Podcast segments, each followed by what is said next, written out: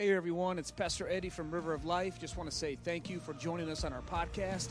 Now let's get ready to hear a word from the Lord today. What does God want to speak to our hearts today? So come on, open your Bibles, open your hearts, and let's get into the Word. Acts chapter 12. We have just been moving along on this journey through the book of Acts and just watching God just minister to us through this. I'm going to tell you a very good story. And then I'm going to minister from my heart today on what some would consider a bad story. But I love the Word of God. It doesn't skip over anything. And it tells us brutally honest. And I want to minister this to you from my heart. Let's read starting in verse 5. This is the miraculous deliverance of the Apostle Peter. Second time he gets delivered from jail. He starts a jail ministry, but God said, no, not now, and so pulls him out, and here's a powerful story. It says in verse 5, Peter was therefore kept in prison, but constant, consistent prayer was offered to God for him by the church. And when Herod was about to bring him out to execute him, that night, Peter was sleeping. You heard that right. The night before he's going to be executed, he is sound asleep. Lord, help us to have that kind of peace today. He was chained to two soldiers. There were 16 total guarding him. He's chained to two soldiers, and the guards before the doors were keeping the prison. So I'll show you in a few minutes. There are 16. So he's got all these guards. He's physically chained to two of them. He's laying in between them in the inner prison the night before he's going to be beheaded, executed in front of everybody, and Peter is sound asleep. Can I tell you, I don't know about you, but for me, it challenges me and makes me want to say, God, I need that peace today. I need the peace that I can get so into you and so trusting you that on the night before I'm to be executed, I am sleeping like a baby. Is anybody else here today that would say, I need that kind of peace? Man, I would love to preach about the peace. He trusted fully in the Lord.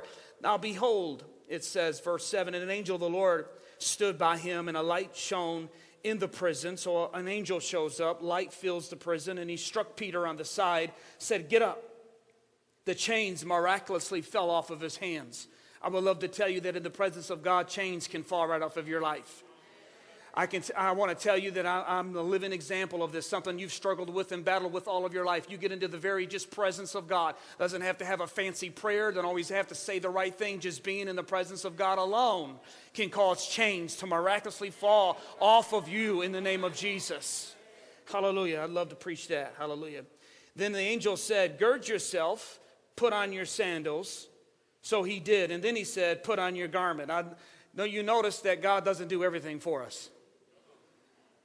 Did you hear that? God doesn't do everything. He's going to come in there, but you know what? You need to wake up. You need to suit up with the full armor of God. You need to dress yourself in Christ. You need to clothe yourself with Christ. You need to put on the mind of Christ. I'm not going to do that for you, Peter. I'm here to get you up. Now you need to put your shoes on, shake yourself. I've loosened the shackles. Now it's time for you to follow me into what God has got on your life. Don't be sitting in this prison no more. Don't be sitting around waiting for me to do the next thing and tell you what to do. You are free. Now I'm expecting you to get up and follow me and follow what God has got for your life. Woo-hoo.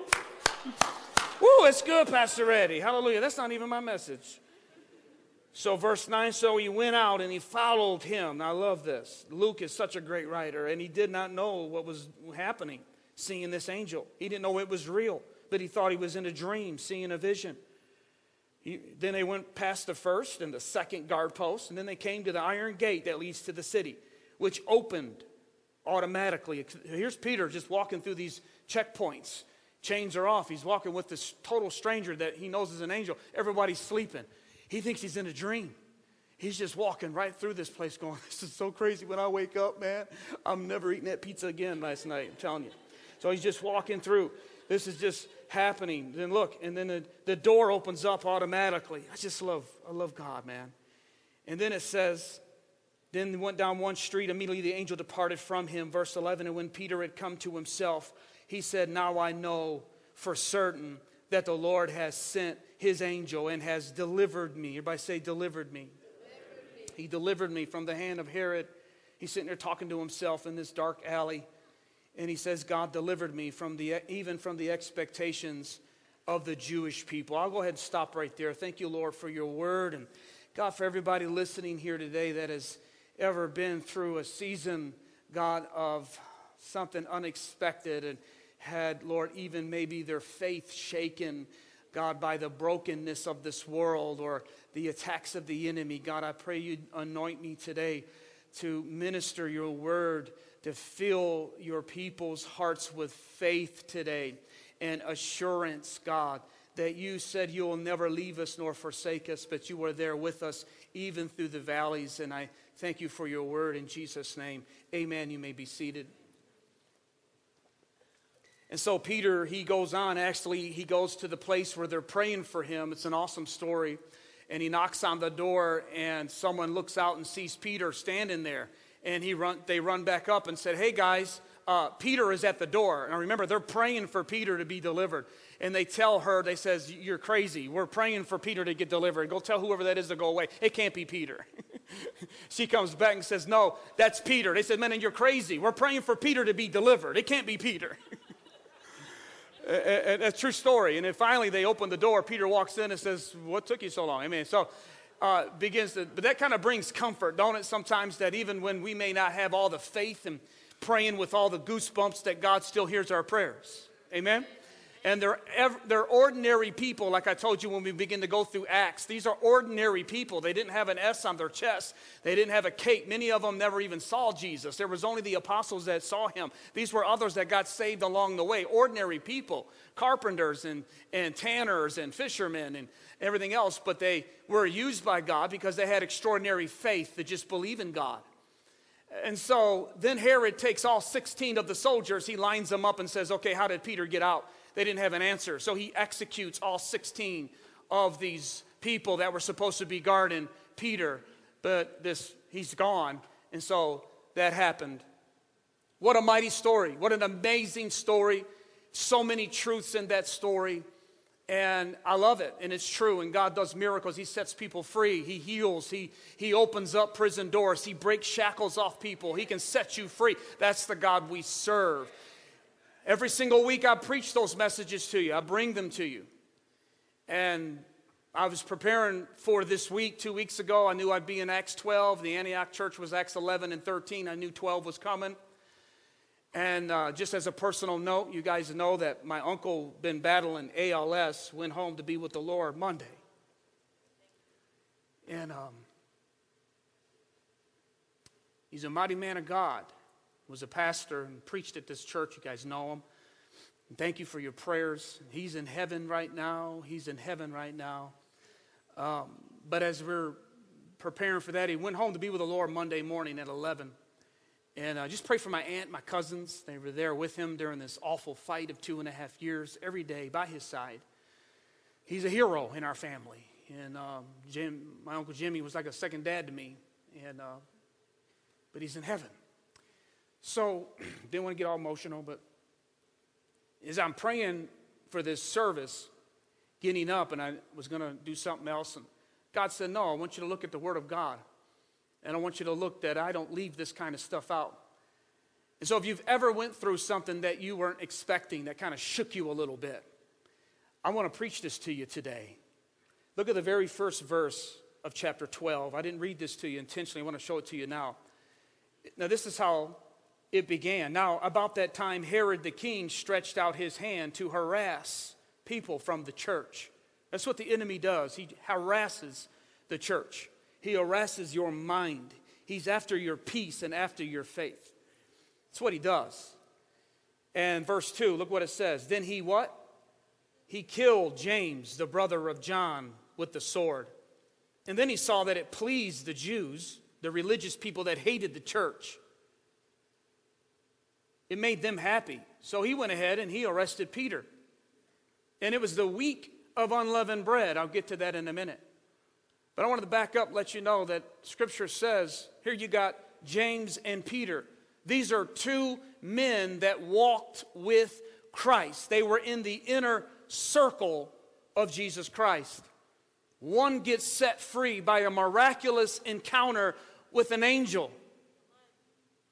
The other one is killed. So I thought I'd share with you today is what to do when you get James instead of Peter. The reason why I love to look into the, I don't love it, but I do love the Word of God, and not stories like this, but I've learned to love them because the Bible is brutally honest. And you and I are living in these days that the Bible prophesied and talks about, that there's going to be perilous times and crazy things happening around this world. And as a pastor, my job is to equip you with the Word of God. I don't skip over things that are in the Word of God. I'll preach them to you. Why? Because you need to be equipped with the truth of God's Word. When you go through a tragedy or your faith is shaken, you can't overcome that with cotton candy sermons. You're going to need to find yourself somewhere in the Word of God and say, why did this happen? How did this happen? Is it me? I'm not going to pretend if this is really God. How do I get through this time? And I love the Word of God because the Word of God is brutally honest. If we would just look through the Word of God, you'll find that God leaves stories throughout the Bible for His people, you and me, to look at and not to dismiss and just pretend all the time, but to say, hey man, this is how I walk. That's why David said, this is how I walk through the valley of the shadow of death. He didn't say God's going to deliver me out of the valley. He said, God, I'm going to walk through the valley, the most difficult time of my life, with the shadow of death, but I'm not going to fear no evil because you are with me. It's not hype to preach that. That's truth. That's fact. Look at David's life. Look at the Word of God. And we'll find that, but the enemy tries to come. Listen to me. The enemy will try to come when your faith is shaken, when you are having to bury a child, when you have to do something awful like that, or go through something, and then you hear of someone else getting healed. This is exactly what you have in the Word of God. You have Peter being set free, but James's mom and dad are grieving. James is taken in the prime of his life. He's one of the sons of thunder. Jesus nicknamed him Sons of Thunder. Remember that? He's the brother. He's strong. He's bold for Christ. He's in the inner circle. We don't have one sermon he preached, not one book that he wrote. Jesus invested 3.5 years of his life into this man, and he goes out like that. If you don't know that, the next time you go through a storm, the enemy will come and say, see, well, if God really loved you, if God really loved you. What did they say to Job when he went through it? His friends came and said, Job, you must have sin in your life. Isn't that the way we like to explain things? Job, you must have really made God mad. His own wife said, Job, won't you just curse God and die? How would you like to have that for your spouse's support? Amen, through a tragedy. But the enemy will come. But if we look closely in the Word of God, we see people like this church. I'll get to that in a minute. But you'll see people in the Word of God that were able to stand their ground. And just give a little injury to insult. This is during the Passover. This is the week where the Jews celebrate God delivering them from Egypt. We call it Easter Sunday. We do it with Jesus, Good Friday, Resurrection Sunday. It's called the Passover. The Jews stop what they're doing, and they celebrate God's delivering power while God did not, for whatever reason, did not deliver James. So there's James's mom and dad, who we know his mom's very verbal and vocal. She's the one that came up to Jesus and said, Jesus, let my son sit with you on your throne, just like a mama bear. She's a mama bear. How many mama bears we got here today? She came right up to Jesus and said, Jesus, I got a question to ask you. My son, he needs to sit with you when you come into your kingdom. Okay, I just picture her talking like that. That's James's mom. It's funny mentioning that story because Jesus said, I tell you the truth, if they can drink from the cup that I'm going to drink, which your sons will. She had no idea what he meant. Jesus did. She was like, okay, I'm not asking him no more questions. Here it is on the weekend, church. While we're celebrating God's deliverance, they're burying their son. I love the Word of God. Because see, the enemy and people try to attack the Word of God and try to come against your faith. But I'm here to tell you that the Word of God is very much open and clear. And it says you will go through tribulations. You will go through trial. So what we do, the Bible may not tell us exactly why these things happen. There is no, I remember reading this in my Bible study, my Bible course, there was no human good reason why James was taken. None. Not like Stephen when he was stoned. It started actually the spreading of the gospel. It was a very, God used his death. We have no reason what he used this for. I'm here to tell you that God will do things sometimes that you and I will never have a specific answer for. However, we look into the Word of God. Let the Holy Spirit minister to you today, because the enemy will fill you with so many lies and make you so numb and turn you into a pretender quicker than anything whenever something happens to shake your face. But I'm here to tell you, look into the Word of God. You'll find people like this throughout their faith who had their faith shook, but they made it through. Amen. And the Word of God shows us how to handle it. And that's what I want to look at. Our one and only point today is simply this, that we don't build our theology based on our disappointments, but we build them on the Word of God. Are you with me? Now, come on, we'll bring us up. You don't build your faith on your disappointments. You got to learn to get this. I'm pastoring you right now. I'm telling you, this is how you make it through.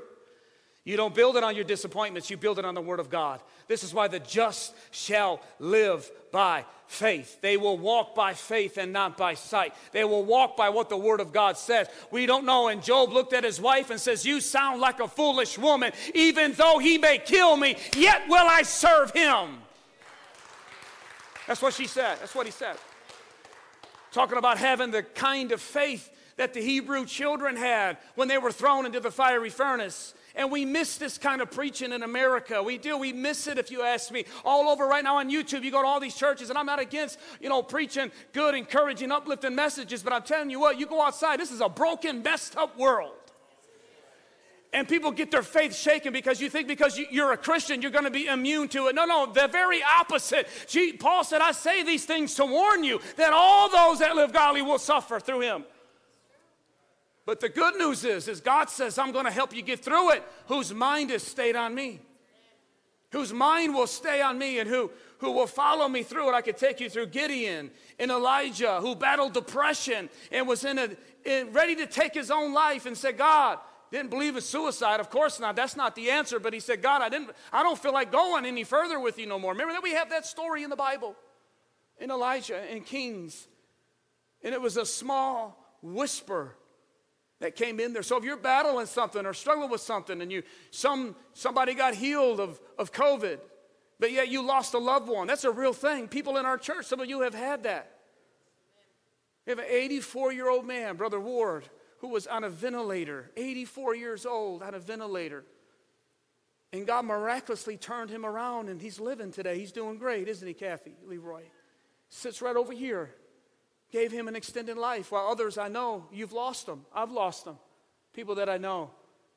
And the enemy, I'm preaching this to you today because the enemy will try to come in and lie to you and try to get you to believe that God's not with you or God's not real or God's not there. And you need to learn to say, "Hold up, devil," because you need to learn what the Word of God says. That's what we base our theology on. That's what he came against Christ with. That's how Christ fought it, was the Word of God. And said, "It is written, Satan. I may be struck down, but I'm not forsaken. I might be broken, but I'm not crushed. I may be feeling like I'm all alone, but he hasn't left me all alone." Because Jesus said he'll never leave me nor forsake me. And the Word of God says all things work together for the good for all those that love him. I may not know it and understand it, but I'm going to choose to believe that today. Hallelujah. Hallelujah. One of the guys in the New Testament that I love the scripture left it all in there is John the Baptist. You remember John the Baptist? He's the first guy that come on the scene to tell people about Jesus. And here's a guy that was studying in the wilderness for 30 years for a 2.5-year ministry. Here's a guy that knows he's anointed to be like Elijah.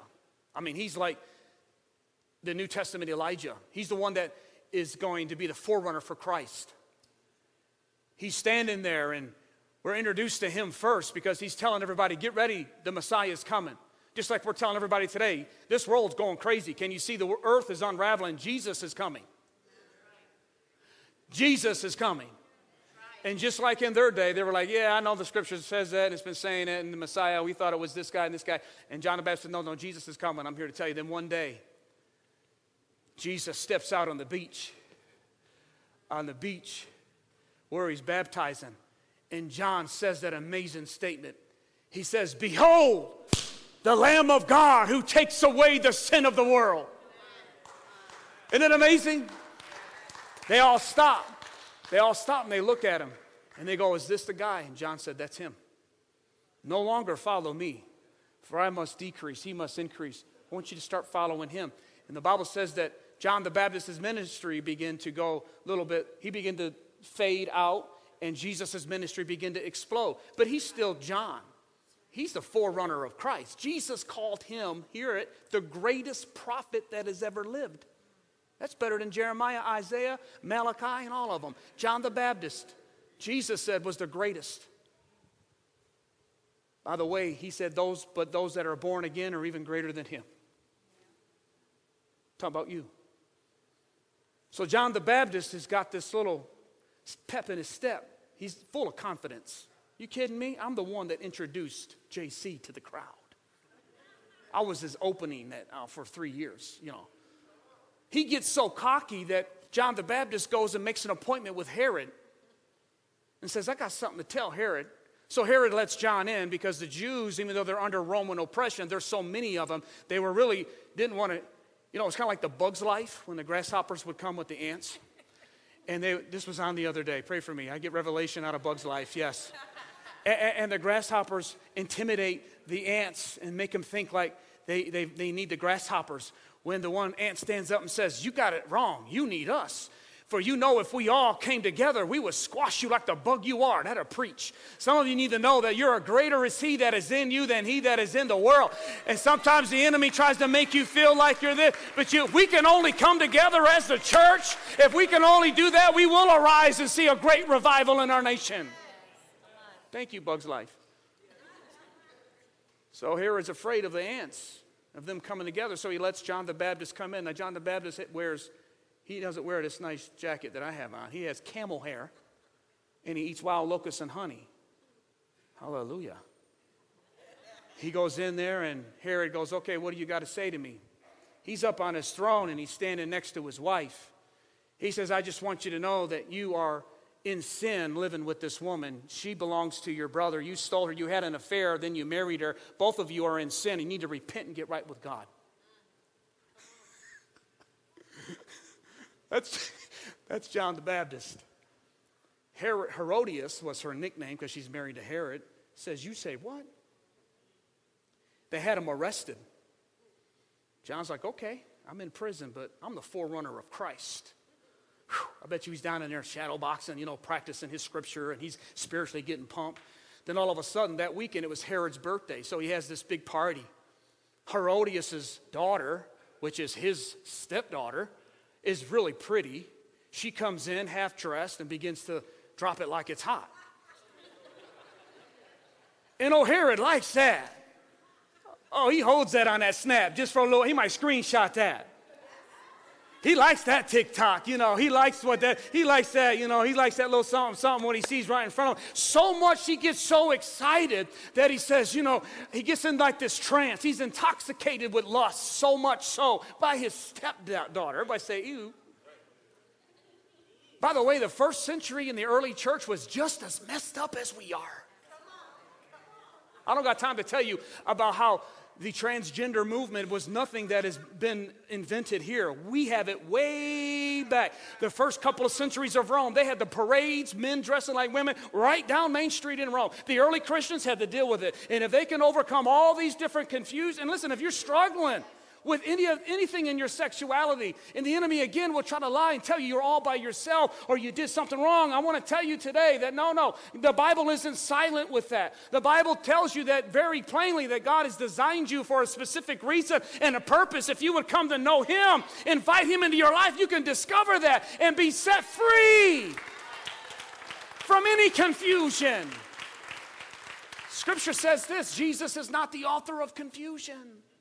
So plainly, Herod gets so excited, he says, ask of me of anything you want in the kingdom, up to my throne, and I'll give it to you. He does. He's sitting there all drunk, you know. She looks and their mom goes. Her daughter comes over and says, what should I say? She says, you tell him that you want John the Baptist's head on a platter. He's downstairs in jail right now. He come in here and that fool embarrassed me in front of everybody. I want his head. I don't care who he thinks he is or his God. He don't mess with me. Give me his head. Scripture says she backed up. She came to Herod and she said, I'm ready. The music gets quiet in front of hundreds of guests. Herod says, what do you want? She says, I want John the Baptist's head on a platter. Scripture says Herod was like, whoa, because he kind of feared him. He was like, Herod was one of them spiritualists. They believe in everything. And they knew the miracles Jesus was doing was real. He was all messed up. But because he's pressured now, he says, okay. He can't back down. I'm going to take his head off. And the music starts playing. They go on. Word gets down to John. He's down and waiting on that angel to come let him out of prison. I want to minister to you today. He's down there like you, like me, full of the Holy Ghost, full of God's word, has his purpose, has everything going in front of him. He's like, yeah, that's all right. Chain me up if you want. Guy comes down and says, word just was declared. You're going to be beheaded in just a couple of days when the celebration is over. I just want you to know that. You're going to get a James instead of a Peter, John. And I love the Bible. This mighty man of God. This mighty man of God. Mighty man of faith. Bold. Full of faith. Full of confidence. Scripture says, can I get a message from my followers and send it to my rabbi? He's also my cousin. And I just got a question I must ask him. And so I love the Bible. The Bible tells us exactly what that was. We get to read his text message. We get to read that message. You know what it is? They bring it to Jesus, and Jesus gets it. And Jesus is doing his ministry. He's not, by the way, in the jail because the kingdom of God's got to continue. He's got to do his own thing. And he knows that he's working something different in everybody's life. But Jesus is doing what God's called him to do. He's doing his pattern of faith. He knows he's upset because John was arrested. But he gets this message. He opens it up, and John the Baptist says this, are you the coming one, or do we look for another? Wow.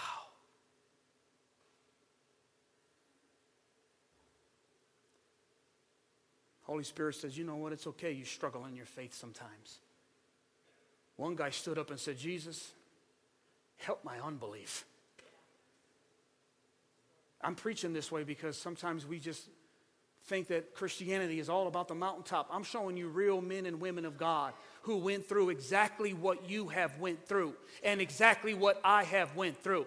Why my uncle being a man of God, I never even heard that man swear. The most godliest man I've ever met next to my dad. Goes out at 62 years old. And the enemy tries to come when he hits these things, just like he did to James's parents, just like he did John. And it's okay, I'm telling you as your pastor, it's okay to take a knock back and to fall down and go, whoa, I need to look into here, God. I don't know what to do, Jesus. But he went right to Jesus and said, Jesus, what do I do? It's okay. And I love Jesus. I love how he says this earlier. He says, I will not break a bruised reed, nor put out a smoldering fire. You ever go camping? And someone's job was to put the fire out, but they didn't. You wake up in the morning, it's still going. Or you may put it out and it's just smoldering. You ever see a campfire smolder? Jesus says when you and I sometimes in our faith get to that place, when your fire isn't burning hot, it's just smoldering. I love it. Jesus said, I won't pour water on you. If you're like a reed in the wind and you're not standing strong, like full of the Holy Spirit, like Pastor Eddie is all the time, and he's not as strong as Melinda is all the time, or he's not as strong as Connie is all the time, if you're kind of bent over, Jesus said, I won't break a bruised reed, and I won't put out a smoldering fire, but I'll fan those flames. Who am I talking to today? Whose flame needs to be fanned a little bit? Jesus says, you go tell John. Takes that paper. It's my cousin. You go tell John that I'm still doing miracles today, that the blind are seeing, the lame are walking, the poor have the gospel preached to them, and the dead are raised. And blessed is he who's not offended in me when they get a James instead of a Peter. Come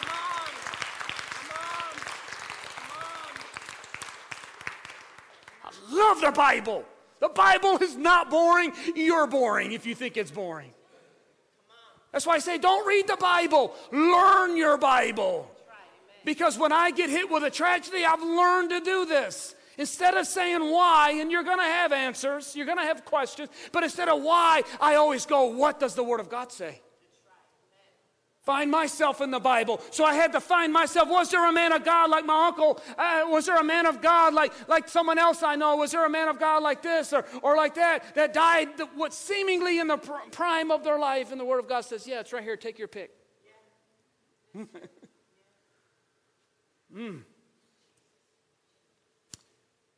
So he says two things there. One, he says, and this will help you. Focus on what I am. Go tell John to focus on what I am doing. Focus on the living. Focus on the fact that the blind are seeing.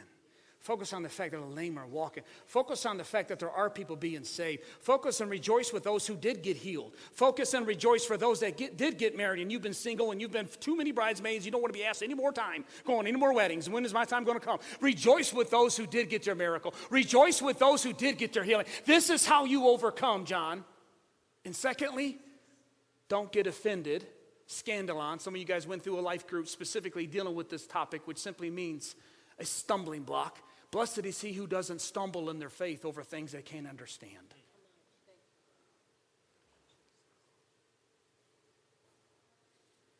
Okay. Okay, Lord. I can make it. Word got back to John. Scripture and church tradition says they brought John out and says, you got one more chance. If you cave in, apologize to Herodias and for embarrassing her, we might let you go. He looked at her and says, you are in sin, and this is an abomination, and you need to repent before Almighty God. That was John the Baptist's last words. He went out like a boss. He stood that ground. And I'm here to tell you, church, I don't care what this world throws at us, because the Bible predicts that it's going to get even worse. Things that you don't even understand. It's going to continue to happen. Jesus says so much so, even the very elect can be deceived in the last days. So this is not a time to have a little scripture of cotton candy and Twinkies all the time. We have got to get into our Bibles ourselves and look for ourselves of how to overcome. Because the enemy, just like he did Peter, he will come for your faith. And he will come during times when you're shaken and thinking you've prayed for but it didn't get answered, or you have standing here and watched someone else get that very blessing. I'm here to tell you that don't be the one that accuses God, but stand back like John the Baptist and say, I don't understand it, but I'm going to stay true to my assignment. Hallelujah. Who am I preaching to today? Who needs to hear this today besides me? You're not by yourself. God is still on his throne. He reserves the right in his sovereignty. He reserves the right, as Paul says in Romans 9 and Romans 11. How dare us as the clay to question the potter and say, who are you to make things happen like this? God reserves the right in his sovereignty to do what he wants to do. And he don't have to ask my opinion. I know that's hard, but that's how we're going to get over it. Now let me give you the good news. Paul says when we get shaken like this, we don't have to be like those who have no hope. If you lost a loved one or a job, it doesn't have to be something that serious. It can be anything. But the enemy will come at you. My first prayer request was, God, make me a millionaire. I honestly prayed that. I was making these deliveries in a very rich part of Michigan, Ecorse. I'm from Ecorse. Context. Never lived in a house bigger than 2,000 square foot my whole life. My friends, all apartments, and just the way it was. And got this job, and I pulled into this place, was making deliveries, and out in Novi, Plymouth, St. Clair Shores. And I remember praying, oh, seriously, God, give me $1 million. and I will use it for your kingdom. I was legit. That's the thing. I was serious. And you know what? I'm still waiting on that $1 million.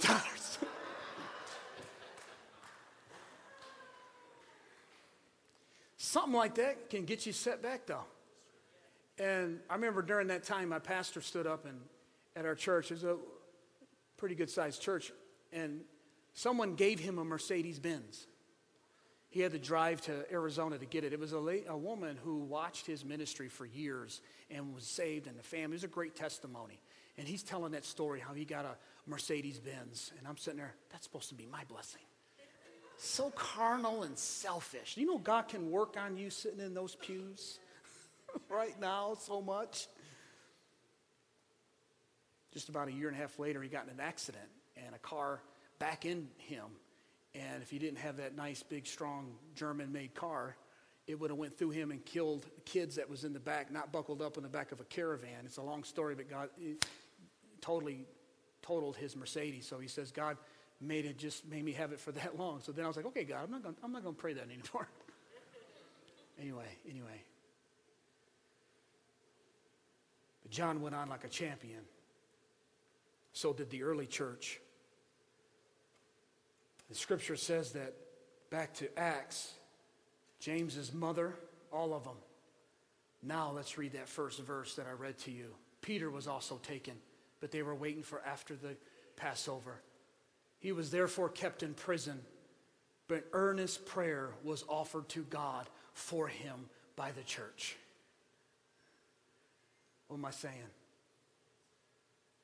Paul said that we're going to go through troubles and trials. We're going to go through it, but it's to perfect our faith. And if you do lose someone or something, you know what, my uncle, and this was first day was tough, second day was tough, but you know what, every day I say this, thank you, God, that my Uncle Jimmy is healed. That's right. Do you know 5 seconds in heaven, he is so overwhelmed with joy and peace.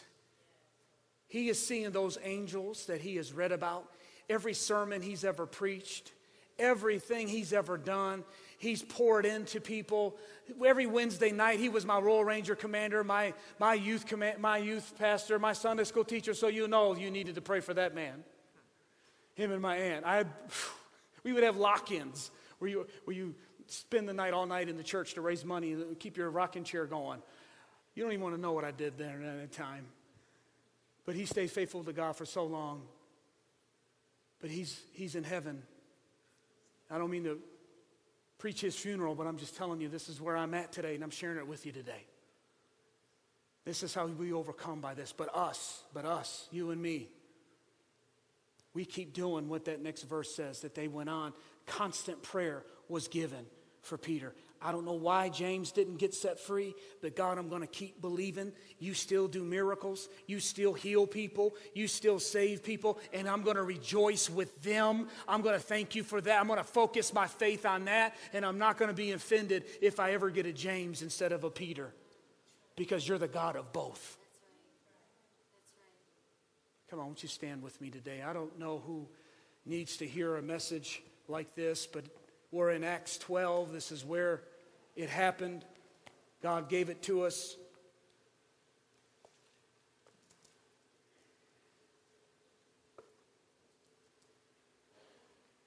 And I love the Word of God. It's there to nourish you and me, to help us get through those times.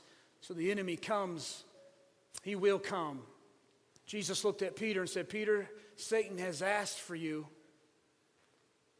But watch this. But I prayed that your faith would not fail. He was coming after his faith. And when Jesus was hanging on a cross, even though he told Peter he was going to die, Peter still was shaking. And, did you hear James's mom in the church go, oh, God, he didn't deliver James. I ain't praying for Peter. This thing ain't real. I quit. I ain't going to church no more. I quit, God. You James, he was young. Oh, man. You don't hear that. You don't hear that. And when I hear that, I say, okay, God, I'm not going to do it either. But I'm going to go and I'm going to have constant prayer for Peter. Whew.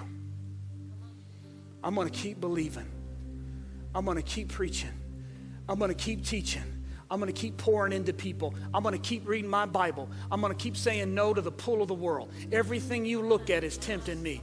Everything, I love football. You guys know I love sports. Now they got gambling. Every other commercial is bet on this, bet on that, drink this, party here, this is happening here, and it pulls on me. But what I've learned to do is say, God, as for me and my house, I'm going to stay in your word. I'm going to keep believing. I'm going to keep walking with you. I'm going to overcome temptation. That's how I'm going to do it. You got to stay full of something better than what you're tempted with. You got to stay full with something better than what you're tempted with. You know those Burger King or pizza commercials when you're hungry? Man, you want to go just take a bite out of the TV, don't you? After you eat a Thanksgiving dinner, sit down and let one of them come on. You're like, the reason why many of us get tempted is because we haven't had no Thanksgiving meal. And that pizza's like, that's what I'm all about. Give me that nine. Give me that number. God says, get full. Taste and see that I'm better. And soon you won't be tempted by that. Sometimes I'm so full, I look, oh, that looks nasty. Number one, my Whopper ain't never looking like that. You've been to the one on Ecorse Road? Anyway, secondly, I'm not even hungry for that no more. And the enemy will get some of us hit when our faith is hit to just come out, eat out of this, that God don't love you. He's left you. But I'm here to tell you that you need to taste something better than that. And that's the word of God. That's the truth of God's word, that he's never leaving us. He's never forsaken us. He's given us a hope that eyes haven't seen or ears haven't heard, nor has it entered into the hearts of men, and what God has prepared for those who love him. Father, we just love you in this place, and we thank you for your word today. Well, amen and amen. I pray that message was a blessing to you, that you received some sort of encouragement or word of instruction from the Lord. That's our prayer at River of Life, that every time you tune in, that God speaks directly to your heart. Well, this is Pastor Eddie again. Just want to say thank you for listening to our podcast and remind you that every Tuesday a new message is uploaded. Also, if you want to watch one of our services, head over to our YouTube channel. It's River of Life Church, a church of his presence, his promises, and all people, and you can watch one of our services that way as well. So God bless you. I pray God's presence be with you for the rest of the week. Amen.